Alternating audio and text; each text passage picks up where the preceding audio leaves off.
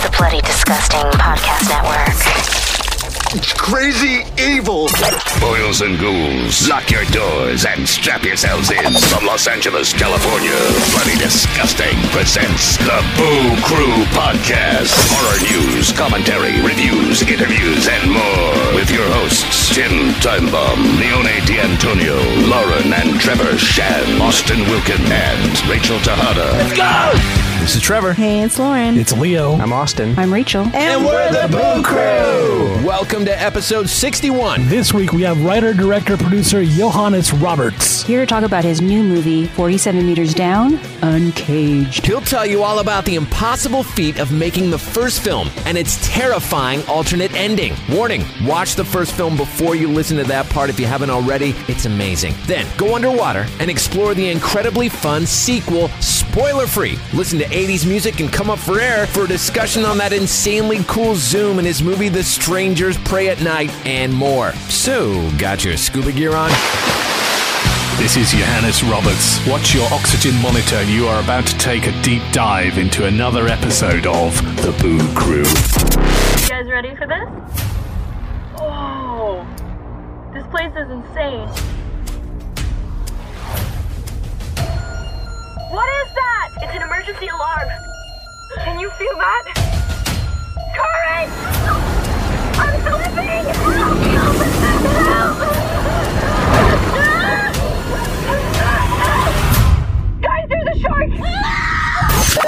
Go ahead, scream. That's all we need. Another victim crawls onto the gurney for a Boo Crew autopsy.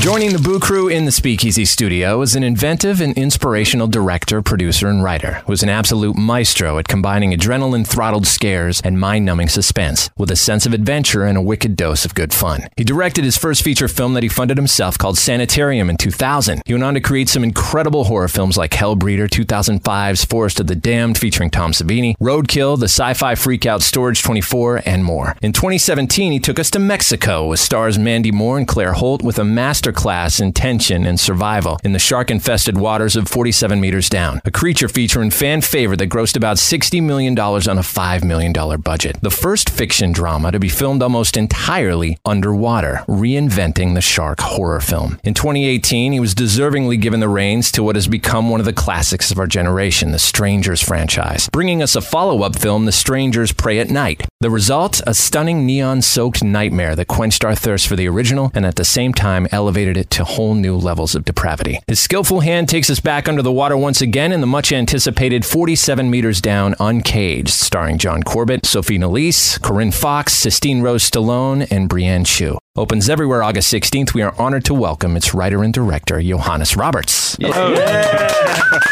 Thank you. That was, that was uh, quite quite some intro. I, uh, my manager just had to do a bio for me Okay. for, for press, and it came back. Johannes directed 47 meters down. That was it. well, we can't wait to get into all the details on the new film, but first we're going to go back to the beginning and learn about your first impactful experience with the horror genre. Yeah. Okay. Yeah. You you mentioned a few movies there that no one no one mentions. I've been around a, a little while. I started just sort of doing movies on nothing on five grand. My the sanitarium cost yeah five thousand pounds. I don't know what that'd be in dollars, but um, and just made some money. Sold around the world. I put it on a credit card, and it, it sort of it starred a guy. I don't I don't know if you guys know Uri Geller. He's oh, the Oh, yeah. the psychic that bends The Ben Spoon, Yeah, yeah, yeah, yeah, yeah. We had a had a sort of a bit of a journey with him, and and then yeah, and then I just sort of took some time. You know, I spent the next sort of ten years making these B movies for for no money, like Forest of the Damned, Dark Hunters, Hellbreeder. In the sort of DVD world era, they sort of got me. But nobody likes those movies. I'm not allowed to talk about them. You know. Oh, what are you talking about? They're awesome. There's so much to discover out there. Yeah, So yeah. going back to when you were like a kid, was there a movie that stood out that really got to you? The thing that kicked it off for me, I think, is my dad used to read me The Hobbit. And then from The Hobbit, I then got the Lord of the Rings books. And those are horror movies, man. You know, they're firing heads over battlements. They're trapped in, you know, the Helm's Deep stuff. And, and I was just like, fuck, this is great. And I got, I really got into like siege stuff. And I found that really fascinating and really terrifying. Like I remember saying to my dad at one point, our house is like a, in England is a thatched cottage. And I remember saying to him, like, dad, if when the Indians come, will they fire arrows into the thatch and burn it down? They won't come. And because I was really worried they were going to come in and kill us because they had, you know, in the old movies, they had no, you couldn't reason with them. And it was my first experience of, of like, normally you can reason with and you can say, hey, I've got a family or whatever. But the Indians in cowboy and Indian movies were just like, they would just kill you and scalp you and stuff. Right. So I was fucking terrified of that. So I, I, this kind of siege mentality sort of formed my early, and the movies like Zulu and all that kind of, that, that kind of genre. That, so it was actually sort of before horror that had been installed in me. And then, and then I used to sort of see these video covers when I was a kid uh, of like the Stephen King movies were becoming a thing. And I, I'd sort of finished reading my Terry Pratchett at the time. I'd sort of graduated from into that world and and I was at an airport, and I, my dad was like, "Look, what do you want to read?" And I, and I picked Book of Cujo, and then I started getting into all the King movies. So it's really it, like Cujo is probably the movie that started it for me. I was like, "Holy wow. fuck!" That got me into King, and then I remember sort of getting watching it a few years later, and then watching what uh, Lewis Teague and and uh, Jan de Bont were doing with the camera and the way, and I was just like, I, I don't know how familiar you are with me. I'm the only person in the world that's that familiar with Cujo, but there's this this scare where where she's Dee Wallace is is trying to she's half in, half out of the car, and she's trying to get the seatbelt of her son. It's stuck, and she right. can't get it. And the camera comes up behind her, you know, POV style. And then the dog comes in the other oh, window, right, right. and I, you know, I obviously jump like, and it's so beautifully orchestrated. And it was that moment that I was like, oh, that's what a director does. Yep. Like you, you take the audience, you take them one way or the other. And I think that was really the beginning of I could be a horror director. Yeah, I like this shit. Yeah, yeah that's so, a great yeah. uh, misdirection. There, yeah, it's a, it's a, phenomenon. And the movie's it's great like that. So yeah, right. yeah. Would you say that that was probably one of the movies that gave you the confidence to be able to go out and do it on your own? I always wanted to be Stephen King. Before that, I wanted to be Tolkien. So I used to write all these like stories of dwarves and goblins and stuff. You nice. know, when I was a kid, and I was obsessed with. And before that, war stories of British troops fighting Germans. And, right. You know, I do all that kind of stuff. And then obviously discovered King, and I just wanted to be Stephen King. It was meeting someone who had written a script. I still remember it's called Uncommon Phenomena. It was awful. You know, it was like he'd, he'd written on a type. You know, like you know, we were back in the day of. But I was like, oh, this is an avenue I can take my writing, and maybe I could do scripts instead. So it was that kind of thing that got me sort of moving into the horror world and and sort of understanding that the confidence to to be a horror director came much, you know, like four movies into it. Mm. I was suddenly like, oh, I get it. Probably by I did a movie called Forest of the Damned, and that's the first movie where I was like, ah, okay, I'm getting how to start to try and scare people, and that's that's kind of where that came from. Did you spend time on sets, or or did you have any formal training uh, school? No, I, I, I, you couldn't pay me to be on someone else's set. it, it, it's the dullest fucking thing. Um, I'm always amazed when people come hang out on my set. I'm very happy to, and you know, yeah, I've never like so when I did my first movie, the cameraman was a, a secondhand car salesman. He was like a mature student at university, but he'd used a Super 8 camera, so he was going to be my camera guy. He said to me at the beginning, he was like, "Look, um, do you know how to call a shot? I was like, I haven't got a fucking idea. And he's like, he had to talk me through this because we shot it on film. It's like, you know, camera rolling, speeding into action, all that kind of stuff. And when I had to say action and when I had to say cut, and we didn't have a, a first assistant director because I didn't know what one was. And we didn't have, you know, any of these roles that you would have in a movie. Yeah, I had no formal really training. I just sort of learned, which is, it's probably evident if you watch some of those. So yeah, I learned sort of ground, ground upwards. Um, the other side of the door was a beautiful beautifully and atmospherically spooky film that everyone should check Thank out if you haven't much, already. Produced by Alex Aja, mm-hmm. Scored by Joe Bishara, yeah. and you worked with the virtuoso DP Maxime Alexandre yeah, as well. Yeah. What, a, what a team! That's yeah. a right, and you so you directed it, and as far as we know, one of the first scripts you wrote with Ernest Riera, who you also went on to create Forty Seven Meters and the sequel. So where did you and Ernest first vibe off each other? How's that relationship like, and what did it feel like to have something that you wrote and directed be in the hands of such a capable team? Yeah, I was that was an interesting movie. That was a fucker of a movie.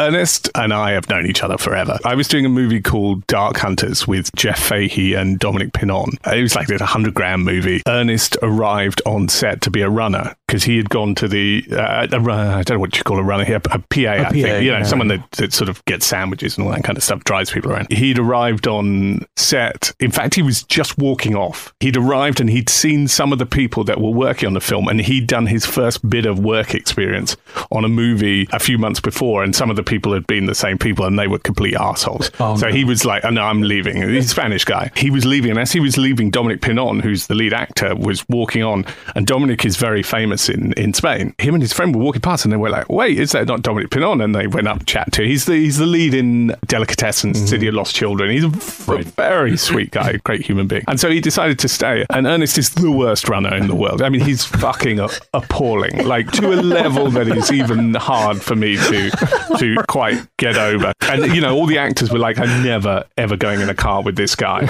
You know, he's a he's a fucking idiot. He's I don't know what he's doing.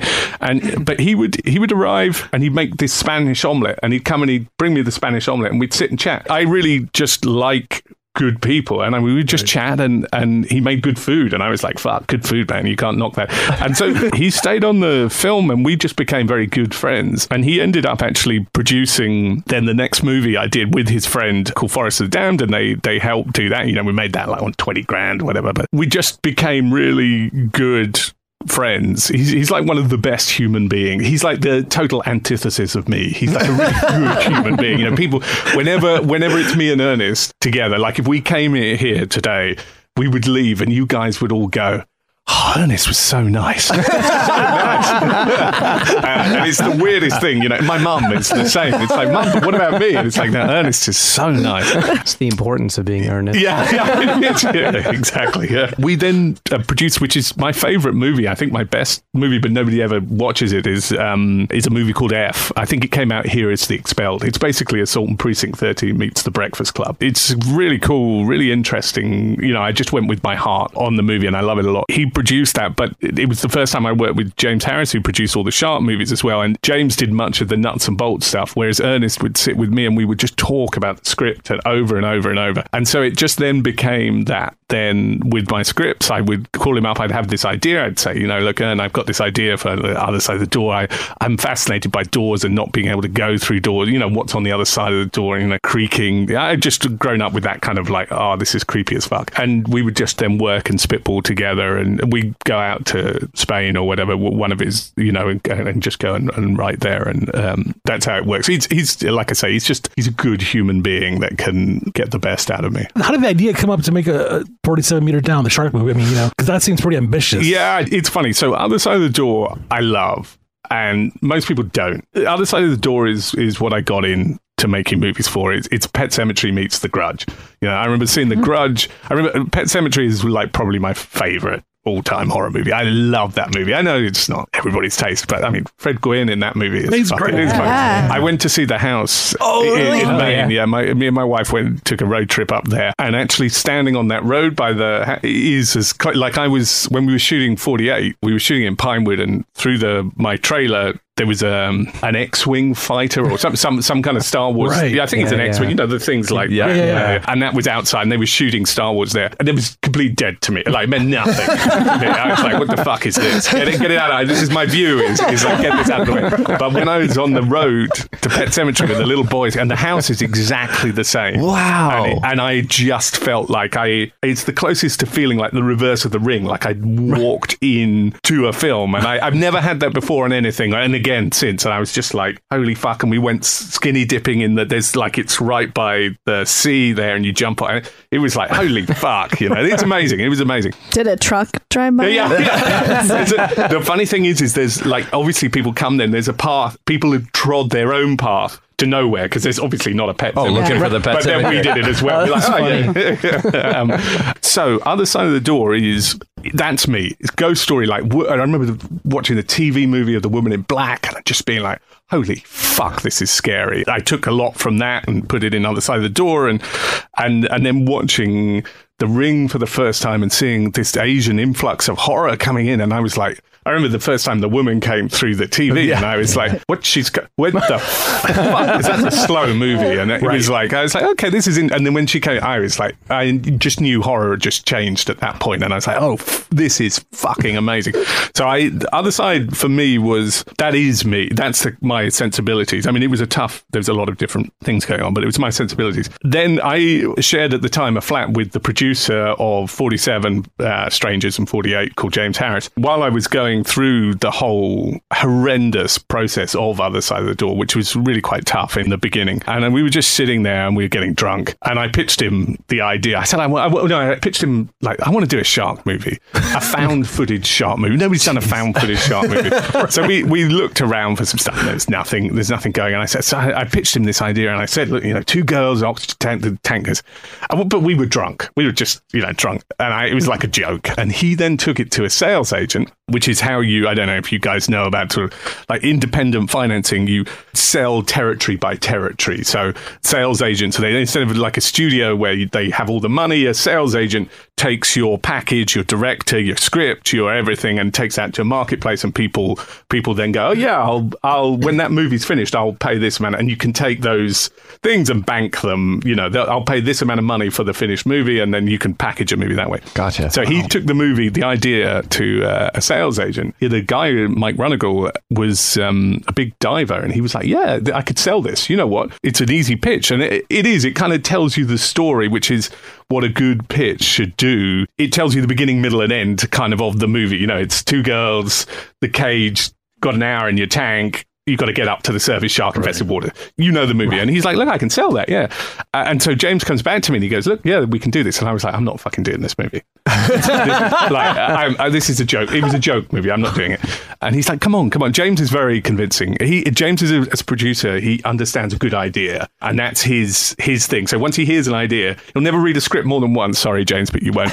Uh, he gets the kernel of a good idea, and he's like. No, no, no, you've got it. And I was like, I'm not fucking doing this movie. You know, I was all about the other side of the door and stuff like that. And the one thing that they would come back with all the time, as you discover, guys, I, I can't tell a short story. No, that's Right, great. I did. That's great. But I don't get how people are going to speak underwater. It's just not going to work. So people like the idea, but they're like, actually, everybody's in scuba gear. So like, what am I going to do? So we were like, no, no, no. And I was, I had no idea if you could get. I'm a big scuba diver, so I did. I have a love, a real love of sharks and a real love of scuba diving.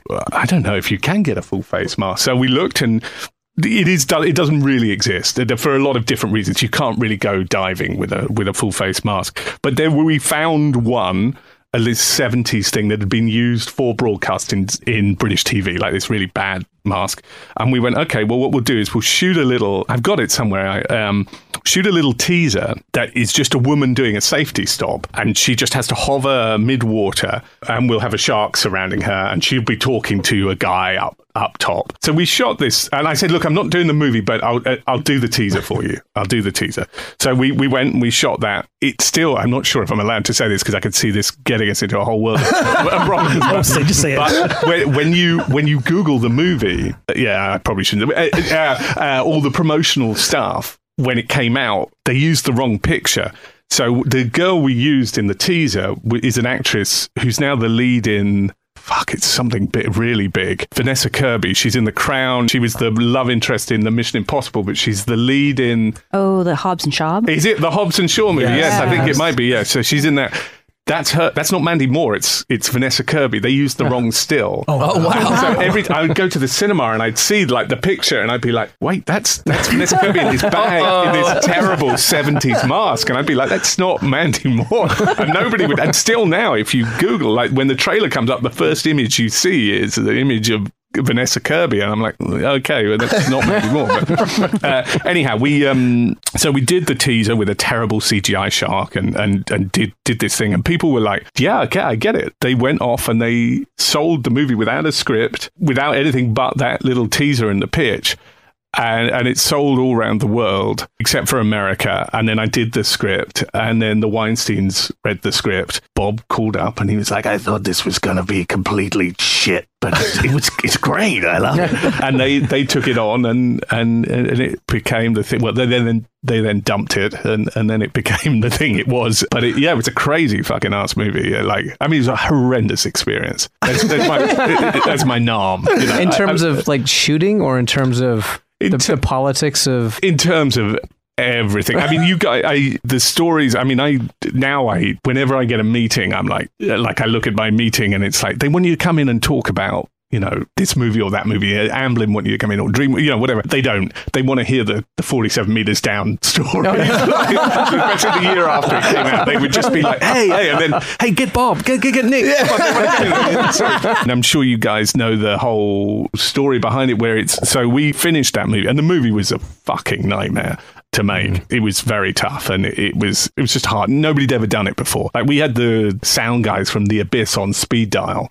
And they were go, they were like, guys, we didn't, we, never didn't did do this. this." We do we don't know what you're, we don't know how you're doing what you're doing. The whole thing was fucking horrible, you know. And, and um, we shot it for nothing, less than I think we shot it for about four million dollars, and it was all in a tank in Basildon next to a recycling plant. And you can imagine bringing Mandy and Claire over, and they, you know, they're they're seeing we're in a recycling plant in a truck stop in the middle of nowhere, and the tank's full up of fucking broccoli and urine and, and uh, you know because everybody just takes a piss in the tank no, nobody nobody gets that you you're like uh, that's it so the smell it was like the hottest summer and we don't do air conditioning in Is here. there really broccoli in there? Yeah, yeah, yeah. It, it is broccoli. It, and it- it's the same in, in the in the second one. We, Really? Yeah, we didn't uh, because I'm a diver. I was like, I want this to look like every time you look at um, underwater movies, they're always so clean, Right. And it's like this is a swimming pool, and I was like, I want sediment, and I want. So uh, Mark is like the the best underwater DP in the in the world. I think. He, I mean, he's just phenomenal. So we came up with this concoction of mincing. We would just have trucks of broccoli coming in, and the interns would be mincing the broccoli up, and we'd pour the broccoli Yeah. into the water, and then you'd use milk as well. Oh, to, no. to- to- how did you get to broccoli? Is that a known We- thing, we- or did you test a no, whole no, bunch we, of we, we, vegetables? tested, we, we even went to kale because kale has sort of. We tried everything. A bit Yeah. expensive, but you know, uh, no expense spent on this movie. Yeah, we tried everything, and and you know the first like the first bits of footage, we were like, you know, where you just tell yourself things are good, and we're watching it back, and we're like, this is fucking good, and, and there's a floret of broccoli there, like, I, I think maybe it's not quite there. Uh, that was not easy taking two Hollywood actresses and sticking them in a tank where you you know you literally have to piss in the tank. you know. it, it was pretty tough, and, and not having we didn't know how to record sound, and I think if it wasn't for Matthew Modine, I would have gone insane. He- he's, he's just like the nicest guy. In Private. Joker, Yeah, yeah, yeah, yeah. He's, he's just yeah, he's, he's, and super nice. They'll, you'll see when you watch the sequel. There's a big nod to him. I would have loved to have got him in the sequel, but You know, I was thinking not only because I went back to revisit the movie, and I was thinking it's not only how you talk underwater, but then you know, as a photographer, I always think of lighting. I Yeah. was thinking, oh, how the how, how are you going to light their faces? Yeah, yeah, yeah. It's fucking, it's and we we took some decisions on it as well, which were to say ballsy, maybe stupid would be a better. And and again, I did on Forty Eight. I took the same because how you normally in a Hollywood way do it is. Is you like Prometheus? You put two neon strips up there, and so you're constantly, you know, uh, fluorescent or whatever they are, little things. You can dial it up and down, and, and you can always see the the exposure of the face. And that's fine, or like Alien, which is a better, better reference than Prometheus. That's how you light a. You would do it, but you do that with this kind of movie. A, it's not realistic. I, I know. I'm, I'm like Jesus, man. I'm the guy that fucking made Hellbreeder. So I realism it's not, you know. But it looks hmm. sci-fi. As soon as you do that, it looks Yeah. like we're Yeah. in we're in a James Cameron movie. Right. And this was about two girls on holiday, and it was like, no, no, we can't do that. And the DP was really adamant that we should do it as well. So we lit from the outside in, which is fucking hard because you've got all this glass bouncing reflections. Oh, oh man. And the same now with the 48, which is is basically the descent underwater. It's a whole underwater city and stuff. So there's no light. So you know, at least with the with 47, you could. Uh, I'm thinking 48 isn't called 48 anymore. It's No. called- it's called Yeah, I was gonna Yeah. ask you about that. Like, why did it change? I really, It- I it- like them both. but- Yeah, no, I, I called it 48 meters down. I'm long in the tooth in this, so I've hmm. I've had every single title. I've butchered many of my own movies, given them bad titles. It titles. was funny. We had a meeting here, and it was actually Austin. We'd heard about the sequel. Austin said, "Yeah, 48 meters down. Yeah. one more meter of terror." That's the tagline. Yeah, yeah, yeah. Someone even broke it down, I think, into inches. I think this is this much more more terrifying than the last, uh, and that's what I, I thought it was like a like a good title. Yeah, it's and I was told fit. Americans aren't very good with numbers. What? Uh, yeah, yeah. Oh. Which I can see. Being in this country, I understand. You, you guys I mean, are that's not saying that's not true. Yeah. But it's actually going to be more confusing now. Yeah. It's actually the wrong logic to Yeah. apply. Yeah, Because so- they're not good with numbers. Yeah. And I say they because Yeah. us. Yeah. because Americans aren't good with numbers, you have to add the second number so that you know it's a sequel. Yeah. Now, because it's the same number. It looks like I've got a Is it too late for notes? Yeah. You know what? Sometimes I see the posters up, and there's one big one on Hollywood where, where I live, and I was just like, that's great, but it, it looks like I've got a redux. Like Right, just, I just did the director's cut, the first bit, which nobody wants to watch, you know? Like, but uh, yeah, no. it- Now it's- with more broccoli. yeah, now with more broccoli, yes.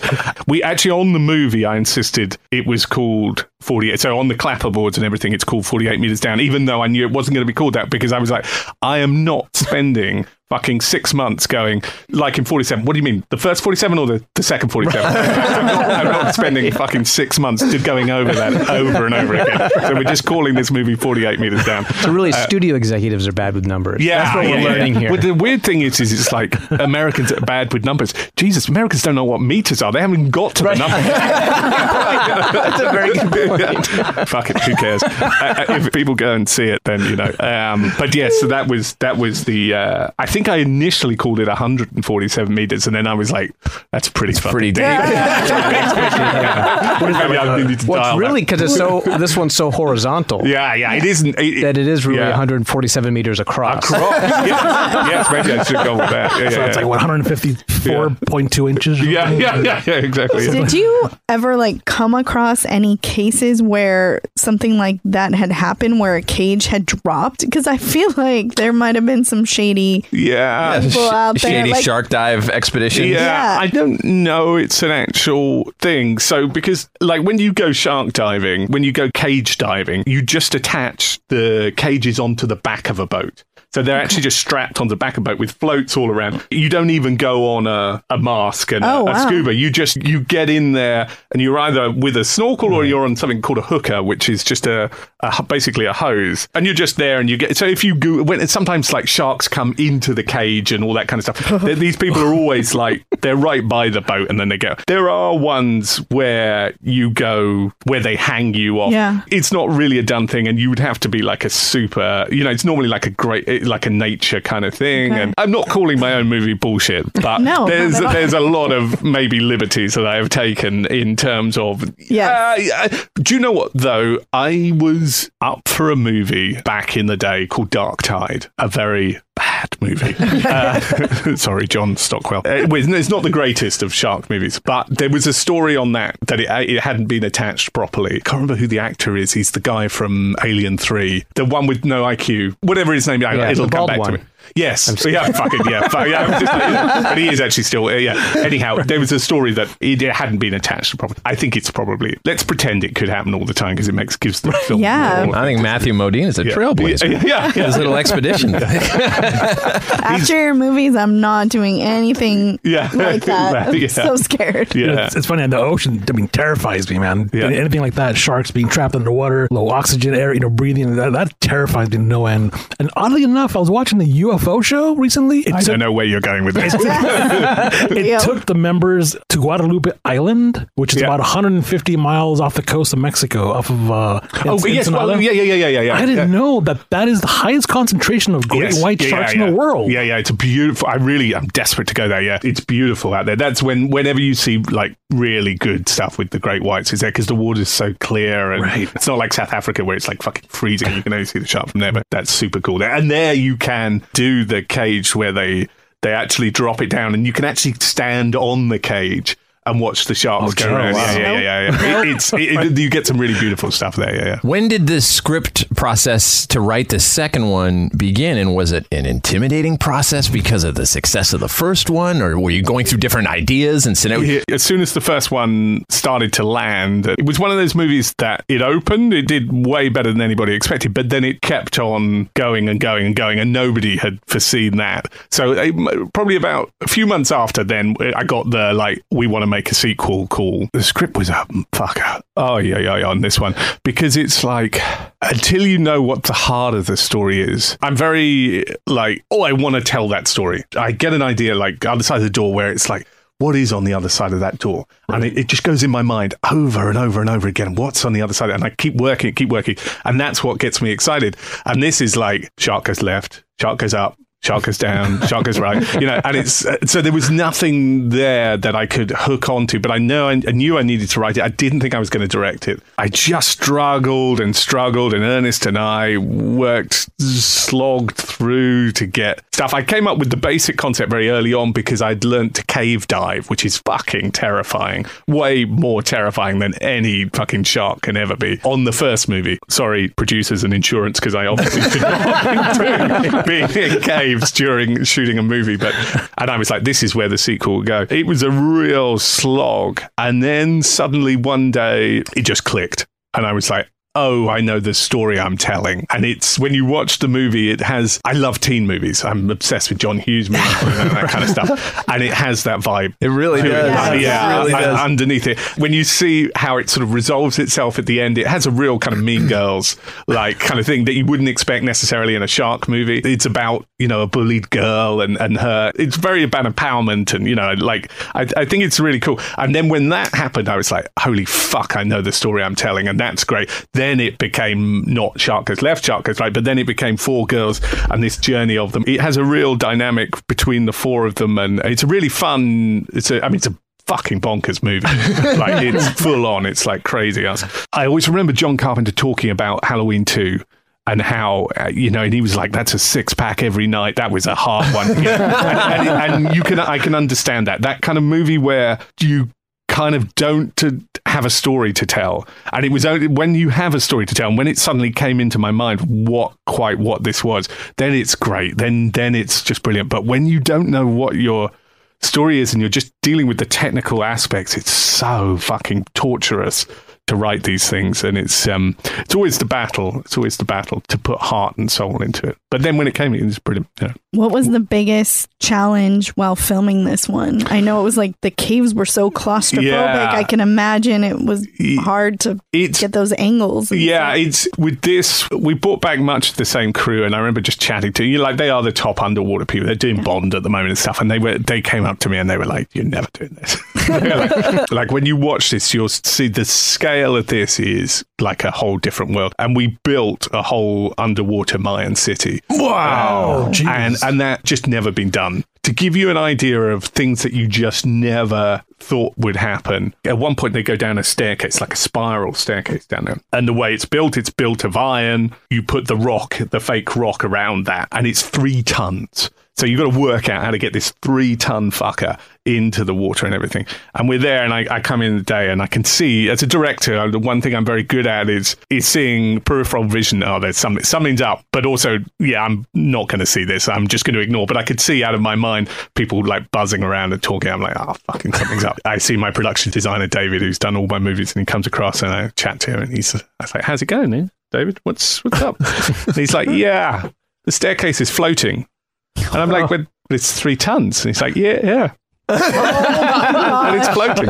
And it's the rock, the material that the rock was made out of had floated three tons of steel. Uh, and it, it's that, that kind of stuff is you can't, you just like on the first movie, we put the wrong sand in and we destroyed the whole tank. We had to stop the whole movie for a week uh, because it it was unusable and you know so there's stuff like that. With the underwater stuff you just never know what fucking nightmare is going to come up. The scale of that kind of stuff was was scary and tough. To be honest though because the team is so geared for that and they're just a professional underwater team and we've been through it before and that was the only. Actually, everything underwater went fucking like clockwork ish. The toughest stuff is doing the beauty stuff and making it look like everybody's having fun. When you're in the Dominican Republic, I've got photos that make me look like I'm, you know, the the torrential rains coming down, and I'm just standing out there, and rains coming. I've got my cans on over my shoulder, and I'm just like everybody's. Uh, that stuff is actually very. It's like doing, doing a, a Werner Herzog movie. you're, you're just trying to, but you have to. You know, you, you haven't got Klaus Kinski. You've got you've got to try to make Mean Girls. Everybody's going to be happy and you know smiley and poppy and stuff like that. That's the crazy ass stuff. That I hate doing that stuff. I want to see pictures of building the city and all that. Yeah. That Was so it all in a in a tank? That, that was all in one tank. Because of the scale, we had to use two tanks. So we used Pinewood, which is where they do all the Bond stuff and the and the Star Wars stuff. So we were in Pinewood for there's like big altar chambers and there's like a whole vortex set and there's some really big set pieces for like the tunnels and and some of the smaller stuff. We went back to the tank where we shot 47. So we had these two tanks running concurrently because also when you're swapping out sets and changing stuff, it's fucking hard. Like moving, like I'm like, okay, right, next set. And it's like, how do we move that fucking thing underwater? And like, what are we doing? Yeah, so everything just takes like crazy time. Is there someone on set that tests the water to make sure there's no like weird bacteria in it? it's tricky. Like you can see throughout the movie, Corinne Foxx's wetsuit sort of changes color because in one of the tanks they were putting so much fucking chlorine in that Oh tank my it was gosh. like bleaching it. Oh, like, and you wow. could- you could- Wow. like it would suddenly one day I'd be like, why? Why have we put the two of you in the same wetsuit? And I was like, wait, that was a different color to that. And it's all kind of the same. So yeah, it's it's tricky to keep everything, and, and you lose clarity of water definitely. So it's always a balance. Like you go in, you've got whatever scene you you're doing, and the water's gin clear, and you're like, well, the, the weird thing is, is if you don't put stuff into the water, it all looks like what's that fucking movie, Leviathan. it, it all it all looks like we're shooting it dry for wet. Yeah. you know, it oh. actually looks like there's nothing there. Like they're, they're- these people are just we're in a studio, and you're like, okay, this is this is just weird. Yeah. And it's the only the bubbles give it away that they're moving around. Otherwise, you you put the camera on, and it just looks like we're just sitting around because the water's so so clear. So you got to distress So the water. So you've got to distress the water. So you've got to put the the Broccoli. sediment in. The light catches that, and you get the you get the sort of waves and stuff. And then the milk gives it like a texture. But then obviously you wear that down, and the the water then becomes worse and worse and worse and then you know it's not it's not then you get it when it's suddenly gone past the tipping point then everything's soft and and then it doesn't have that right so it's a fucking nightmare So juggling what do you do? the- Do you, you flush it out and do it all start all over again? you, you have to, but the problem is, is that takes 24 hours Right. at Oh, least. wow. It depends what you're doing to the thing. And, and you know, the Pinewood tank is one thing because it's a state of the art tank. The Basildon tank is in a recycling plant in, Right. in Basildon. uh, it's tricky. It's a, it's, a, it's a nightmare, but it's a lot of fun. Shooting underwater is great. I love it. Shooting on water is fucking awful, but shooting underwater is, is a lot of fun. Let's talk about this for a second. You've got at least two actresses who have never been in a feature film before. Yeah. That would be uh, Sylvester Stallone's daughter, Sistine Rose, and Jamie Foxx's daughter, Yeah. Corinne Foxx. Yeah. So not only is it probably one of their first films, they're in scuba gear, having to act underwater for Yeah. pretty much the whole thing. Yeah, yeah, it's how, crazy. how do you get those performances out of them, and how were they to work with? Yeah, they were awful, horrible, horrible no, they were they were genuinely the sweetest, swe- sweetest four people. Corinne Foxx couldn't actually swim before she did the movie, which I didn't know. I found out in an interview she gave afterwards, and I was like, "You fucking what?" I'm totally qualified to scuba dive. Everything's good. Uh, so yeah, that was that was pretty tough. I really went with my gut on casting in terms of four personalities, building a team that I thought that could work. Yeah, four teenage girls. Uh, I mean, Corinne's a little older. Corinne's, I think, 24, and, and Sophie was 18, 19. So that was the sort of spectrum. It was like, oh, yeah, you know, it's fucking crazy. We trained them as much as we could. Did they have to get certified to be able to? Uh, they didn't get certified, but they were trained. We had the guys that did the Meg, and and, and they would really look after the girls. And with the first movie, we did the underwater stuff first, and then did the the Mexico stuff. With this one, we thought it would be better to do the Mexico stuff first, which I think probably in hindsight was, I'm not sure, it built their camaraderie and, and it set their performances, which was great, you know, set their characters. It was tricky in that their first time they did any diving wasn't in a tank, was in the ocean. They were doing some stuff. I'm an experienced diver and I'm, you know, sort of quite well trained. They were doing stuff I wouldn't do. and, uh, and it was, yeah, they were doing some pretty crazy, crazy things. And the, like, the sets, you know, they're, you know, you're in a tank, you're in a controlled environment and they're breakaway sets and stuff, but they are and they aren't. You know, you're underwater like a breakaway set. Like, what the fuck does that mean when you're underwater and you've run out of air? It's like, what breaks away? How does it break away? Why? I've got all these. So they were doing proper cave diving, and it doesn't matter with a cave if you're 40 meters down or if you're seven meters down, like you're underwater and you can drive. So they, they're doing some pretty scary shit. And, you know, and they're taking their masks off and they're, the four of them pushed each other, I think, and really pushed each other to the limit. They did some crazy stuff. And they're all, each of them, it's a really interesting dynamic. They each had a certain skill that was really, really unique to them. They brought something different and it just made up this group really really well. It's lightning in a bottle. I was lucky there because if that had gone wrong, you know, if they had not been able to do it, basically, if I'd had to rely on doubles, then I would have been in all kinds of trouble. Right. Yeah. in this Um, situation. Yeah, yeah, yeah. Because uh, and you have it like with sometimes with some of the actors, they don't like going underwater. John Corbett's not. He don't, he doesn't love going underwater. John's the nicest guy in the world. He doesn't love underwater, you know. And it's tough, you know. Then you can see, you know, he's really he's like every day. He's like motherfucker. What was the actual depth of uh, filming? I'd say about seven meters, something like that. It's pretty, it's steep, you know. Right. I have basically a bank of monitors and microphones. I have my first AD and script supervisor, and then the focus guys next to me. It really suits me underwater filming, and like the camera guys aren't on any comms. They refuse to be on any. So I have to speak to Mark, my DP, via. He gives me shakes with the camera, or, or will put his hand in in front of the camera to go yes, no, whatever like that, and that's how we communicate. Um, uh, and we get a we have a really good rapport like that, and so it's great. And I understand that, and I understand. I coming up through making movies with Tom Savini on Twenty Grand. I understand how to move constantly fast, because once you put everybody in, you got four people in, their oxygen's ticking down. You you got to go. You can't go. Do you know what? I well, we got to fix that light. We got to change this and. It's crazy. So you then have two cameras running. You have the girls doing, they're all on comms because the radio waves don't work underwater. So this whole concept of people speaking underwater in a mask is only for movies. right. Like you cannot communicate to each other. They were theoretically comms masks, but it would be like, what? What? You. You, what did you fucking say? I could be like, oh, for fuck's sake. So they're all they're all hardwired in. What's happening is when they're speaking, their voice is going out the wire, coming up to the top, and then coming out of a speaker because sound waves move really well underwater. So it then comes out of a speaker and it comes down, and then everybody can hear. Wow. So wow. It's like that, but it means that they're, you're going down a tunnel with cables going down, Yeah. and it Oh, wow. means that any direction I'm giving, everybody can hear. And whenever they're like, "Johannes, you're a complete fucking asshole," everybody can hear. And, you know, so it's, it's crazy. And you need to be you need to be able to juggle all these kind of things at once. And it's a weird, weird way of working. For me, a set is all about humor. Like I cannot stand any shout. I just don't want it. I don't want it. Life's too fucking short. I don't want people shouting. I don't want bad vibes. I, w- I want to have fun. I'm like a kid. Like I'm making stuff with clowns and sharks and, and you know, whatever. It's great.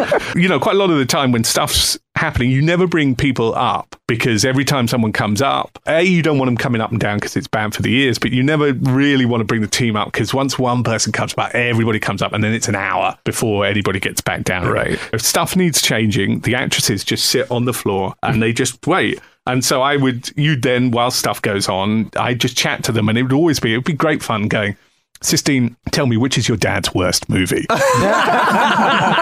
she would then, you know, I'd be like, tell me about Rhinestone, you know. Uh, and she was very funny with it, you know, and that was good. Like that mo- first moment you make that joke. Or with same with with Corinne as well. You know, I, you know, we would talk about her dance movies, and the first time you make that joke, and you're like, because everybody can hear, like eat everybody, uh, and you're like, how's this going to go? They go with the human, you know, and they Sistine and but both they were not precious in any way, you know. And uh, you know, I tease her about giving me some Rambo stuff or whatever, and there was no preciousness about oh, and my that's you're equating me to my dad or whatever, you know, that kind of stuff. And that then suddenly it made just the whole set great. Or with Sophie, you know, her mum was there all the time, so her mum would be sitting next to me, and I'd be like, "Uh, sorry, Sophie, your mum needs another close up. You know, she'd just be sort of sitting there. We just and it, the, that, that kind of rapport just just made the movie go. And uh, you know, there were tough times, but they were good. And uh, I'm really interested to see where those four girls go actually because I, they all of them have the right skill and and most importantly I think attitude to just go I have no idea what this question was at the beginning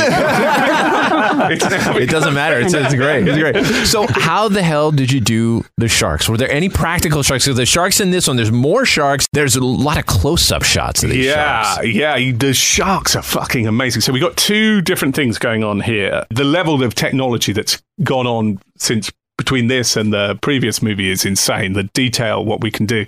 You have a team of you've got Brian Broccoli, who's who's my diver, who has a little bag of broccoli, and he's there sprinkling around. Uh, you'd have John Shark, or we'd have different people, but or, or Dave does all the alligators in Crawl. So Okay. Dave, Oh. Dave, Dave, uh, Dave Shark is um, was my favourite shark. He would have, I think it came from eBay. I have a feeling it was the one from the first movie as well. That's a prop I should. It's kicking around. Oh my somewhere. gosh, I want that shark. Wait, it went on eBay. No, you it- bought it for the second movie off of eBay. I, I was. That's the story I'm going to take away from this. Brought your own prop. It was. I think we bought it off eBay for the first movie. It's I one of those like deer head shark things. Oh, you know, yeah, you yeah. know, like plastic shark. Yeah, the fake Yeah. taxidermy shark. Yeah, exactly. and we we bought it. I have a feeling it's the same one. We we had another one on on this that was really hokey. But anyhow, so it would be a plastic shark head, and the diver would just drive around with it. We would then choreograph scenes with the diver.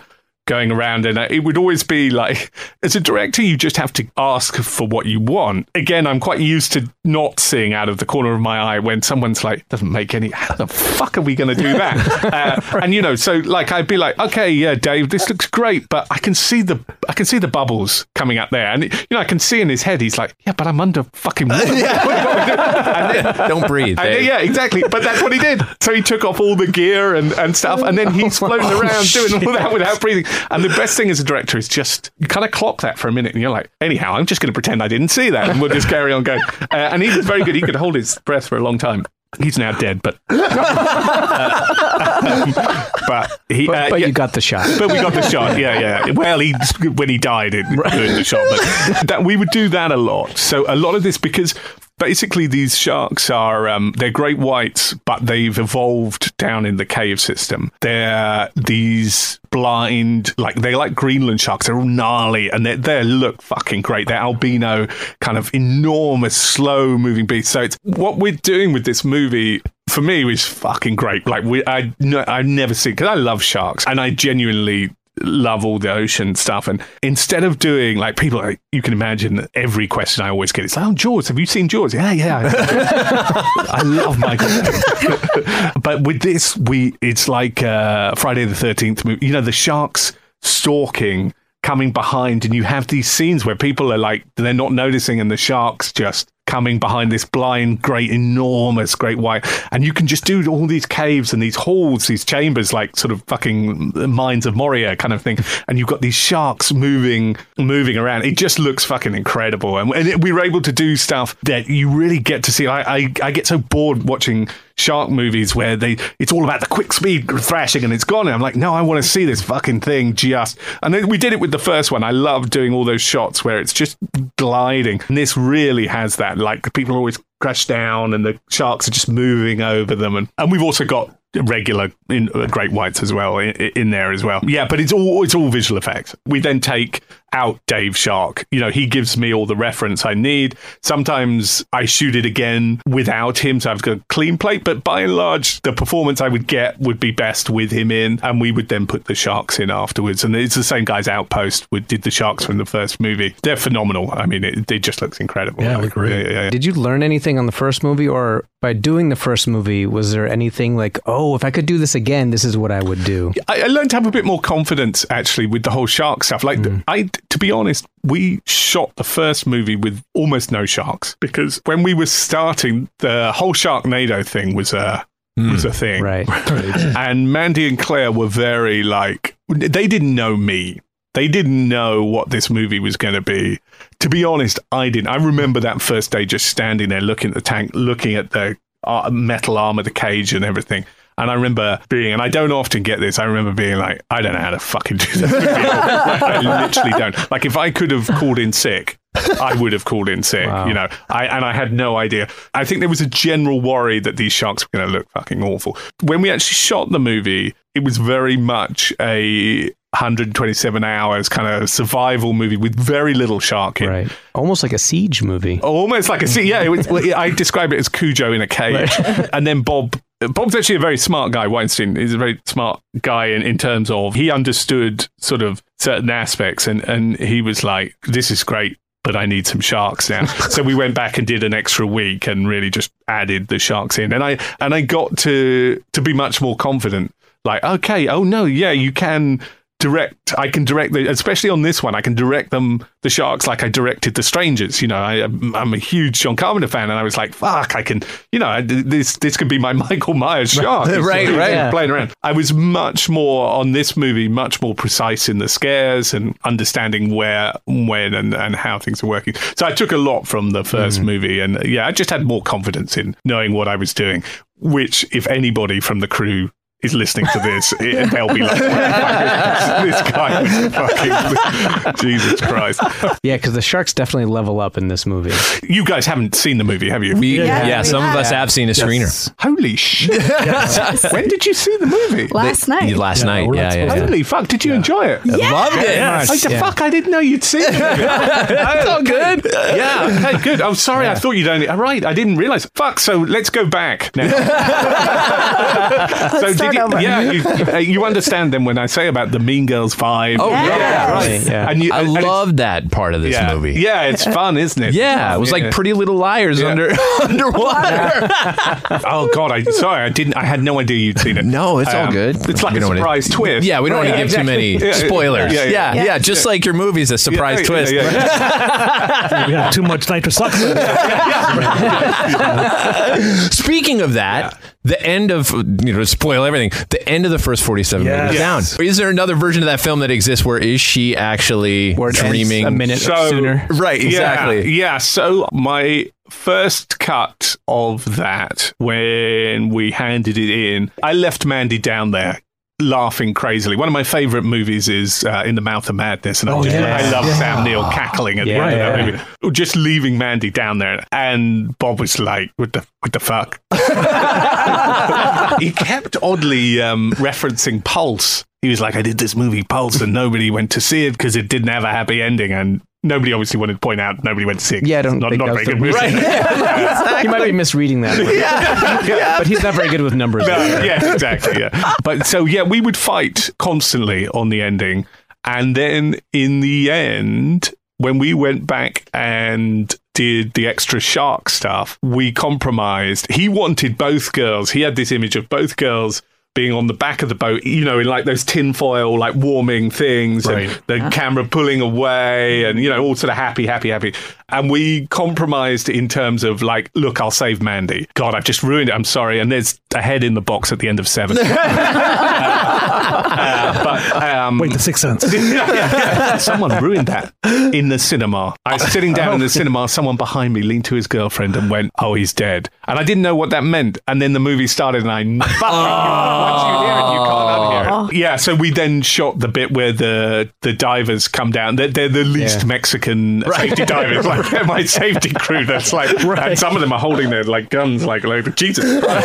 Uh, but um, they come down and they save her, and then we we go up and we have the beautiful music playing up, and um, that was then the compromise. And I actually quite like that ending because I, I remember watching the test screening, or in fact the premiere of it, but there was like two thousand people there. And I've never experienced anything. It was the first time we had an idea that this movie might work because obviously it'd been pirated to fuck, and we I, everybody just thought like this movie was dead, like before it was going to come out. And we were watching the premiere, and people I've never seen like just shouting at the screen, scream, "You go, Mandy! You fucking go!" And then just when you know that flare sequence, they Yeah. would stand up and they'd scream, and, and uh, it was like incredible. It was an incredible experience, and it was the first time I realized, like, oh, this movie could work. And then the twist comes. And then we save Mandy, and I remember speaking to the producer James afterwards, and I was like, "We would- we wouldn't have got out of here alive." Right, right. and I even remember, I mean, I remember the cinema score was like a, a D or something when it came out, and everybody thought the movie was dead because obviously people are coming out still going, "Well, that was a bit of a fucking bummer, wasn't it?" But then it it, it seemed to whatever for whatever reason it survived. Yeah, yeah. Was there ever an idea to bring Mandy back for the sequel? No, I don't think so. We wanted to just do a, a new. I knew the cave diving thing was, Right, was going the whole and, standalone. yeah, and I just, I, just like, how the fuck are you going to do a, like a direct sequel to that? You know, Right. She's Like not going maybe- in the water again. Yeah, yeah. No yeah. So it would She's not going to be like- running a Yeah, shark. gonna live in uh, Iowa for the rest of her life. it, w- it would have to be like Halloween 2 and and, Right, and, right. and like the shark would have to come out of the water and Modine would have to kind of track her she's in hospital and you know like um, an aquarium or yeah, something. yeah, yeah. It's a fucking good idea right? yeah, it starts on the empty cage. Yeah, yeah, yeah, yeah. It pulls Yeah, back yeah, yeah, slowly yeah, to yeah, the yeah. surface, and the boat's going along. Uh, Starts off with the bends. yeah with the bend yeah, yeah, He's got the bends. Yeah, yeah. So yeah, this was always going to be a standalone thing. So yes, I met Claire in, in the other day. Actually, and we were chatting about that. It's not that kind of movie. I think. Can we talk about The Strangers Prey at Night? Because it is like one of my favorite Yes. movies Yes. ever.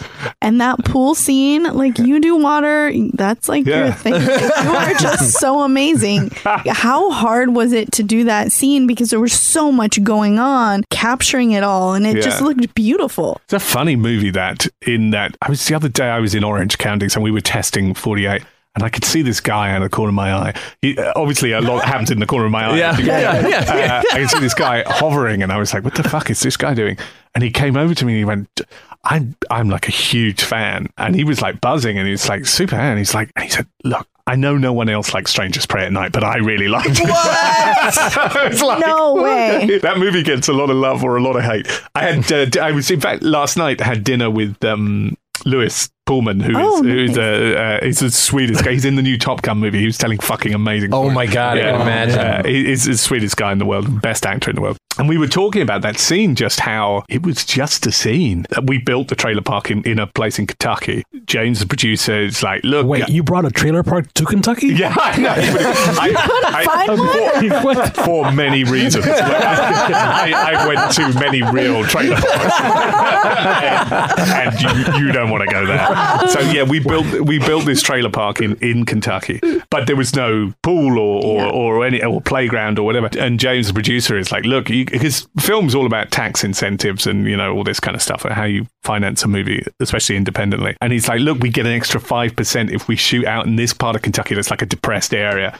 I'm so used. James and I worked together forever, and I'm just so used to these conversations. I'm like, come on, let's take a look at it.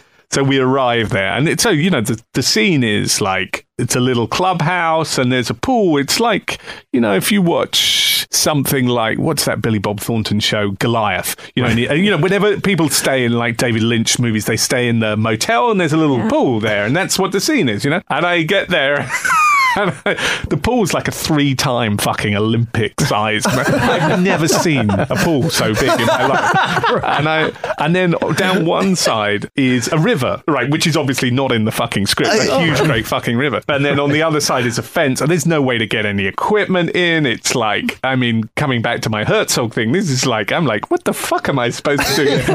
And James is like looking at me, five five percent extra, 5%. five percent extra. And I'm like, yeah, whatever, whatever. Doesn't even have any lights. The pool doesn't have any lights. I'm like, how am I going to stage this scene? You know, if they're one end, it would take them a day to get to the other end. Right. Of the scene. And then it just worked. Do you know what worked for me is Exorcist 3. It's just a Yes. phenomenal Yes. movie Great that people Yes. just don't Yeah. don't and one of the best I- jump scares ever. yeah, Yeah. I just knew I wanted to do that. Is that where that zoom Yeah. comes from? And- right when yeah. she attacks? And I was like, oh, fuck, I wanna, I wanna do. And so I just, I was like, I went. Ryan, the DP, is phenomenal. DP did all the Jim Mickle stuff, like Cold in July and stuff. He was like, right, we can light this little area. I was like, do you know what? I want to be at the back. And he's like, no, you know, we don't, we don't want to be at the back. I'm like, I want to be at the back. So we go all the way to the back of the pool, light up the whole thing. It doesn't have those light, the, you know, the illumination comes from us. And we didn't, we had oh, no technical underwater stuff. We were just bouncing light in and, and those palm trees we had just decided on the day. You know, So they've been great. hired from like a disco place, you know, Coca Cabana or whatever. Put the light, and we go back and I'm just like, yeah, I want to do this. And it's like, no, we can't, we got to cover it. And it's like, no, no, no, this is, this is, and I could see it's not that I'm making myself sound like a fucking genius. but I just knew this. I loved, I, it's my Strangers is probably, it was one of those gigs that was offered to me like after 47. I was not getting offered any work because the movie had been dumped. It had been picked up by Byron, but nobody really knew who Byron was. Nobody believed the movie had been pirated everywhere. It was already out in Walmart on DVDs, had been pulled back, and it was a fucking disaster. So nobody thought the movie was going actually going to do anything. And in this town, people only care about money. So people would watch the movie and they go, "It's a great movie."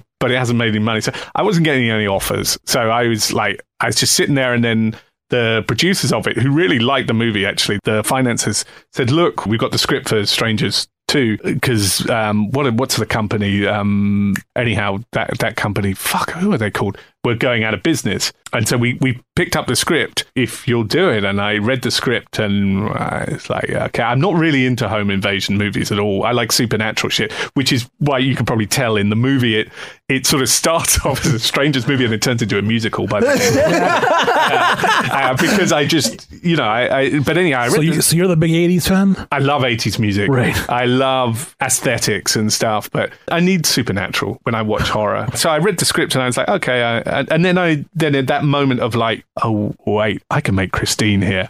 Yeah. Okay, let's do this. Yes. Let's do this. The scene became something because it was just like, fuck, I'll make this movie the movie I've always wanted to make in terms of stylistically. You know, all those zoom lenses that people are like, no, no, no, you can't. Like Ryan would be like, come on, you can't, you can't do that. I want camera. I used to love those movies where the zoom would go right in on the face and slightly miss, and then go. "Eh." Like Yeah. that. you know, that'd be like, oh, that's fucking great. You know, It was so Um, fun. People talk about that Zoom like Yeah. crazy. Yeah, it, it just, I mean, it's a testament to the camera crew. You know, they nailed that thing. And then Lewis's performance. And actually, do you know what? You never think about this, but do you know, the guy, people always like, well, he's just a guy in a mask. But Damian just fucking sold that shit. Yeah. He, he just gave his heart to it. And then, you know, people, we were talking about that fucking pool scene for like months beforehand.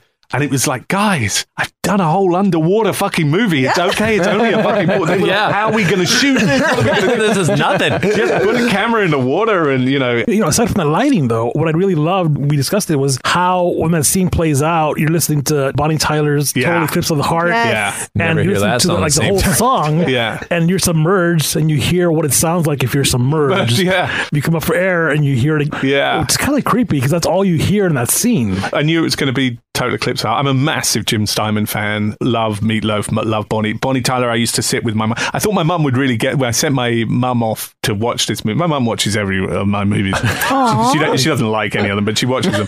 she went off to watch it, and I thought she'd really dig it because Total Eclipse of the Heart was. I remember we used to watch that on the video all the time, you know. And my mum it was one of the things my mum used to love. I don't, I don't think she really got the you know the like the stabbing side of Total Eclipse. I probably ruined that somewhere. But, but I always knew it was going to be that. That was the only when we did the scene. I said to Martin, my editor, and I like, put that on, and, we just put it over. We didn't even pi- pick a particular point. We just put it over. And it was like, oh yeah, it's, it's always going to be this song. and then, uh, yeah, the Saving Private Ryan up and down thing. You realize how important. I'm a real sort of auteurist. I grew up watching John Carpenter with John Carpenter's name above it, or Stephen King with Stephen King's name above it. And, you know, I love the whole director theory and everything like that. But you realize how important the world and the team around you are. And like on the pool sequence, you know, apart from everything like the dressing and all that mm-hmm. kind of stuff, the grips, you know, we're moving all the camera equipment and everything like that. We'd got on really well in this movie and we'd, you know, with the whole team and it'd been a really good experience, a really enjoyable experience. And they really, you know, like the shot where he comes out of the pool at the end and the camera goes up, Yes. or the shot where we're going up and down, where the, the camera goes from above water to below water. We do it in 48 meters down, or 47, whatever that Right, right. Of course, uh, 48. yeah, yeah. we do it in the whole cave scene where they're in the open age cave sequence. We do that, but that's with a hydro crane, which is a super expensive. suit. We didn't have fucking hydro cranes on Strangers, and these guys. I was like, oh, I kind of like this shot and stuff, and I'm very used to then that not happening. We don't have the money and whatever, and, and I find a way around it. but they were like, no, no, we're going to give you. And they they're making this fucking camera, which has then got an underwater housing on it.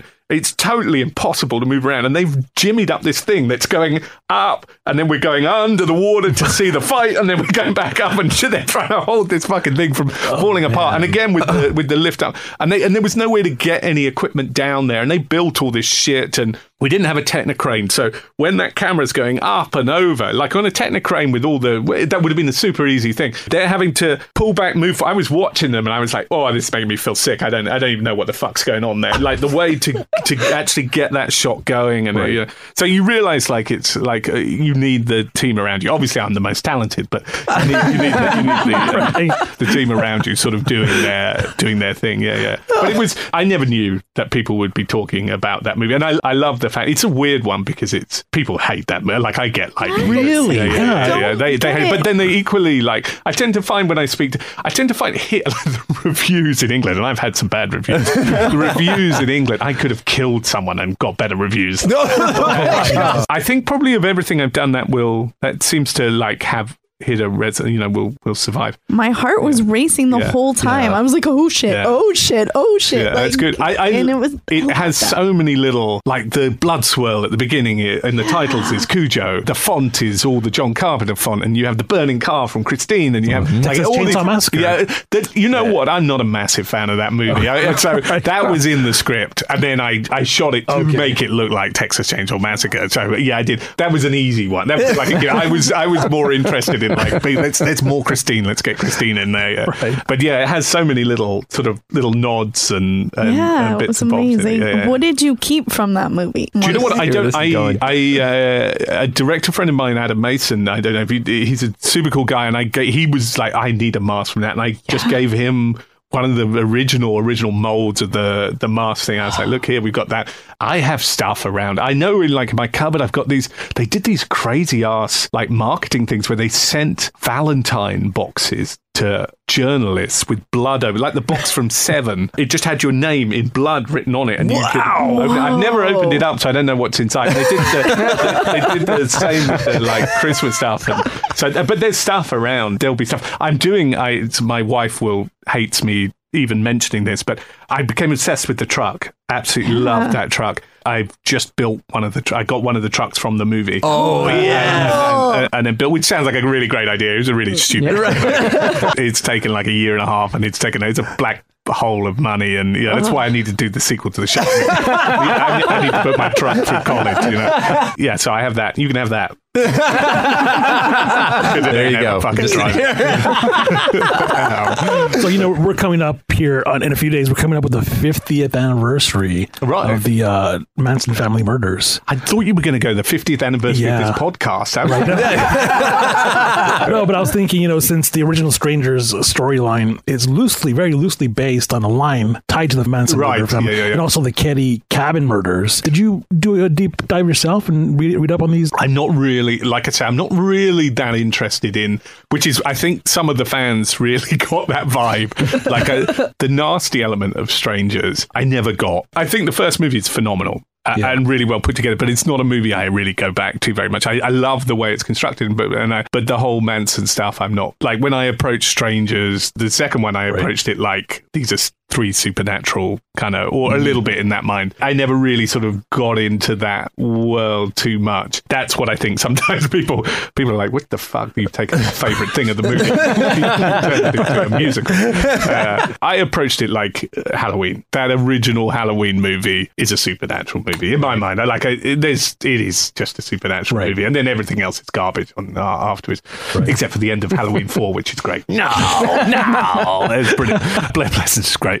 Uh, so uh, yeah, I, to me, these were like ring race. Actually, this is a little bit away from the strangers, Yeah. but more into your next project that you're working on, Ah, which yes, I yeah. hear is Yeah. the Resident Evil series, Yes, which. I'm a huge fan. And Oh, I'm okay, so yeah, happy that you're working on it. Thank you. Yes, I am not hundred percent sure what I'm allowed to say about that Oh. at the moment, other than I have written the script. They really fucking like it, so That's a good start. uh, it's we're all go as far as I can see. I've now probably cursed it, but yeah, it's great. I mean, it's nothing at all to do with Paul's movies. His world and vision were great. I have nothing like Paul and Jeremy, the director producers, are just like really good inspiration for me and James in terms of what they did as British filmmakers going out to America and getting franchise and stuff. But this is back to the games. It's fucking cool. It's really cool. It's Is it underwater?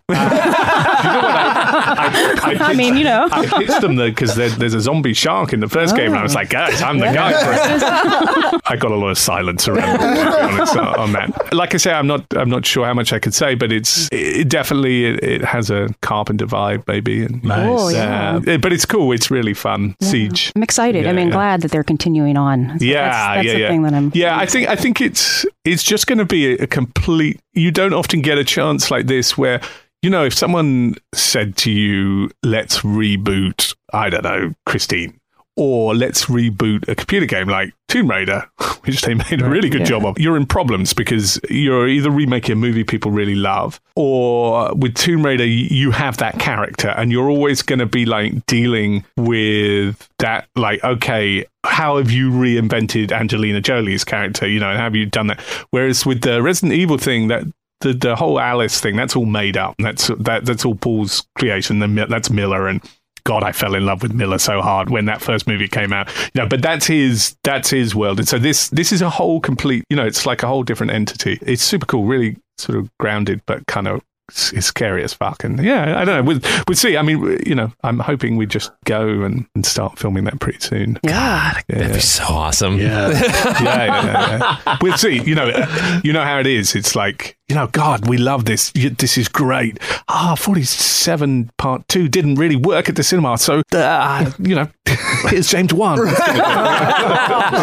That's why everybody's got to go see 47 meters uncaged August 16th. Yeah. It's amazing. I remember when it opened and I was like, Lauren, this is aw-. like, it Yeah. feels like a teen movie. Yeah, With yeah, the yeah, music. Yeah, and yeah, everything yeah, and the girls at school and they're all younger. I was like, this is a very different feel from Yeah. because the first one, pretty dead Yeah. serious Yeah, throughout the yeah, whole yeah, thing. yeah, yeah, yeah, so yeah. this is a really cool. Yeah, I it really was wanted really I- refreshing. I had so much fun on the time in Strangers where I just because it wasn't ever going to be it wasn't always going to be like a uh, an 80s thing. It was it was when I realized it was Christine.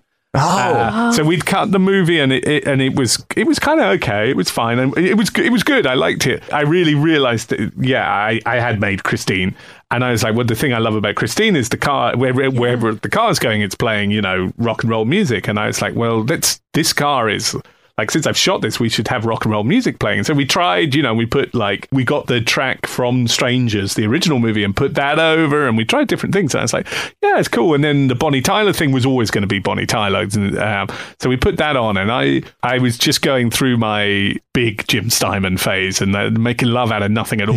And I- one, it was a song that I hadn't really come across as a kid and I was like holy shit this song is amazing and the end I could never I get quite bored in movies I love the whole mystery and then once it gets to like the mystery's over and now it's just the kill kill stuff I'm like I know what's happening in the movie I'm done I'm out I, I kind of sign out and you can kind of feel that in in when I make a movie like if you watch the movie F I did it finishes on that bit, and you don't actually get- ever get that, which annoyed people to the death. wait, wait, where's the last bit? And I'm like, no, no, I've got where I need to go.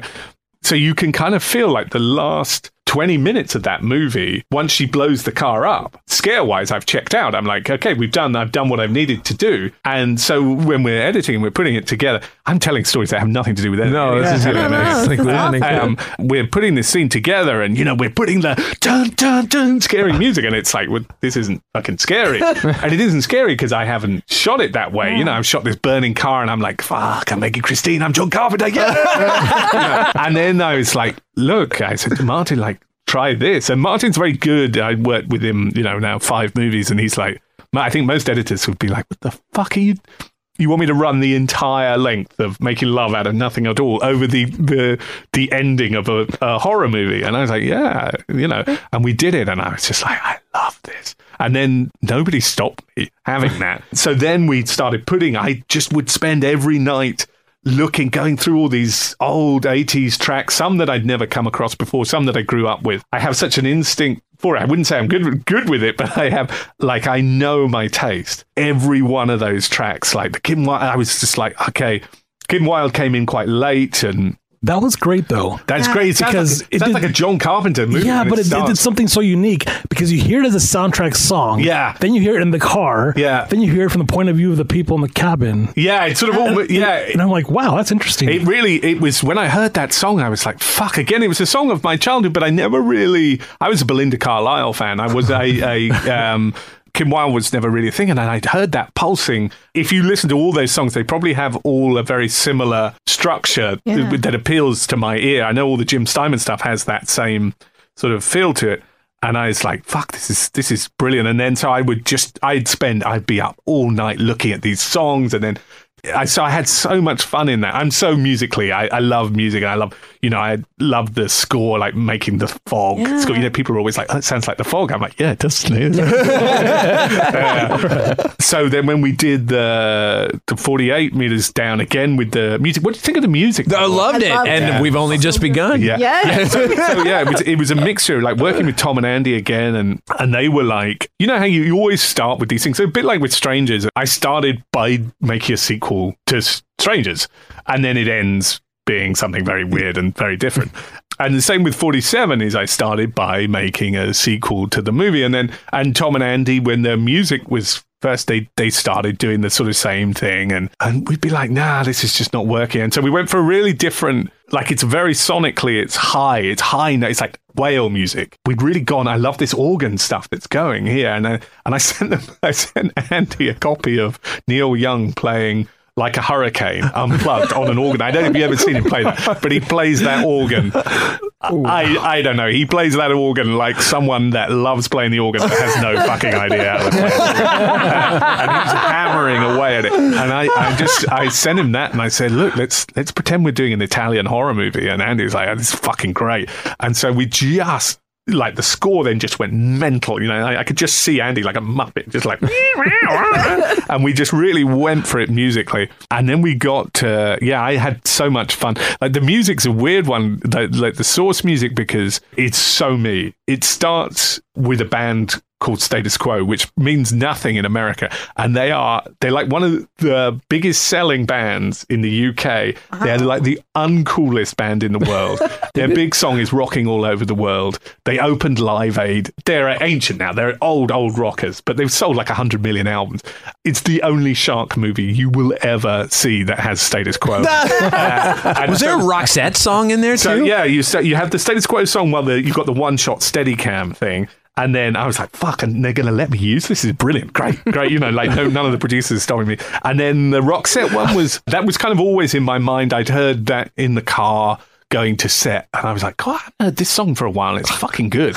Love a bit of Roxette. So we then, we then used the Roxette at the beginning and we used, the song before on the journey, again, I'd heard on the car. It's a song by a band called Aztec Camera. Oh, yeah, I was wondering about so- that. Yeah, somewhere in my heart, and it was uh, like a mid twenties hit in the UK. Never took on over here, and it just it was one of those songs where I was driving. I was like, "Holy fuck, that's that's uh, that's that song. I need that for the." And we straight away we just put it in, and it's I it was it would be so funny because I'd be in the um, in the mixing place, and I'd have the colorist working at the same time as like they would be doing the ADR looping stuff, and then they would be doing the the, the sound effects and every different every we took over the whole place and everybody's doing different things. But I'd hear in each room I'd hear Aztec Camera playing because people oh, would have found this song again and be like. Fuck! I forgot about this song. Fucking great. You know, people be coming back. They come out and I jog to that mo- song in the morning. It's infectious. Once you hear it like a few times, you're like, "Holy shit!" And yeah, then we did the Roxette song. Only just begun is is in the mouth of madness when he gets put in into the padded cell at the beginning, and then the music plays, and he goes, "Oh God, not the Carpenters!" And I, it's just like I've always wanted to use that song. It's just like initially there wasn't gonna the Roxette song finished, and then there was just silence and creepy music and stuff. And I was like, do you know what happens if we put the Carpenters over this? Uh, and in fact, we didn't use. We tried various different versions. We tried a Perry Como version, which was amazing. Uh, Oh, I love he, Perry his, Como. yeah, his his uh, his estate wouldn't. They were like, no, no. no. Oh, yeah. You come across it like the amount of times on Strangers, like REO Speedwagon, we're like, yeah, we'd love to license your. What the fuck is he doing? He's put a screwdriver in his. No, no, you cannot have this song. You like, so you come across that a lot, and yes, he wouldn't. They wouldn't. So we used we used a very old seventies version by I, I can't remember what her name is. Actually, I'm going to say Elaine Rigby, but I.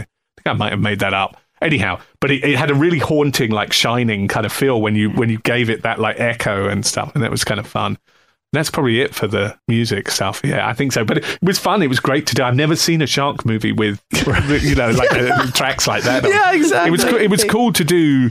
Like to be able to do stuff that you would never do in a shark movie. Like I would always describe it as Halloween in in a in- you know because the shark was always just waiting behind or Right, just jumping yeah. out. Yeah, yeah. and it was just slightly different like uh, way of doing shark stuff, and that was cool. I thought like you just couldn't get away from it. Good experience that one. Well, Johannes, thank you so much for joining us today. The movie is spectacular. Best of luck with this in the theaters. I mean, it, it's got to be seen on a big screen. Yeah, thank you, thank Yeah. you. Fingers crossed. 100%. And if you make uh, 49, I really want to be the broccoli wrangler. broccoli wrangler, yeah. I just want to like Yeah. throw the broccoli. You have to fight with Brian Broccoli on that. They've already we, we already have the sequel, so we'll just, yeah, we'll see if we'll see what happens. Maybe I can be his villain. yeah, yeah, yeah, yeah, sick. Yeah, yeah. Like I got you- my broccoli right. yeah, yeah, yeah, yeah. It's going to be 470 meters down. Yeah, yeah. Mariana's Trench. Yeah, I would. Uh, yeah, fuck, I'd love to do it. I'd do it. Okay, turn your lights on. That was the Boo Crew Podcast, episode 61. Special thanks to our guest, Johannes Roberts. Check out all his spectacular movies, including Strangers Prey at Night, 47 Meters Down, and its sequel. If you're listening to this at time of release, 47 Meters Down Uncaged in theaters August 16th. This is the Boo Crew saying, see you on the other side. Thanks for listening to another episode of the Boo Crew Podcast. Haunt the Boo Crew at talesfromthebooCrew.com. Tales from the Boo Crew on Facebook and Instagram. Follow us on Twitter at Tales from the Boo. The Boo Crew is Tim Timebomb, Leone D'Antonio, Lauren and Trevor Shand, Austin Wilkin, and Rachel Tejada. The Boo Crew is produced by Lauren Shand, chopped and sliced by Trevor Shand. The Boo Crew is a TSP creation, part of the Bloody Disgusting Podcast Network. Bye.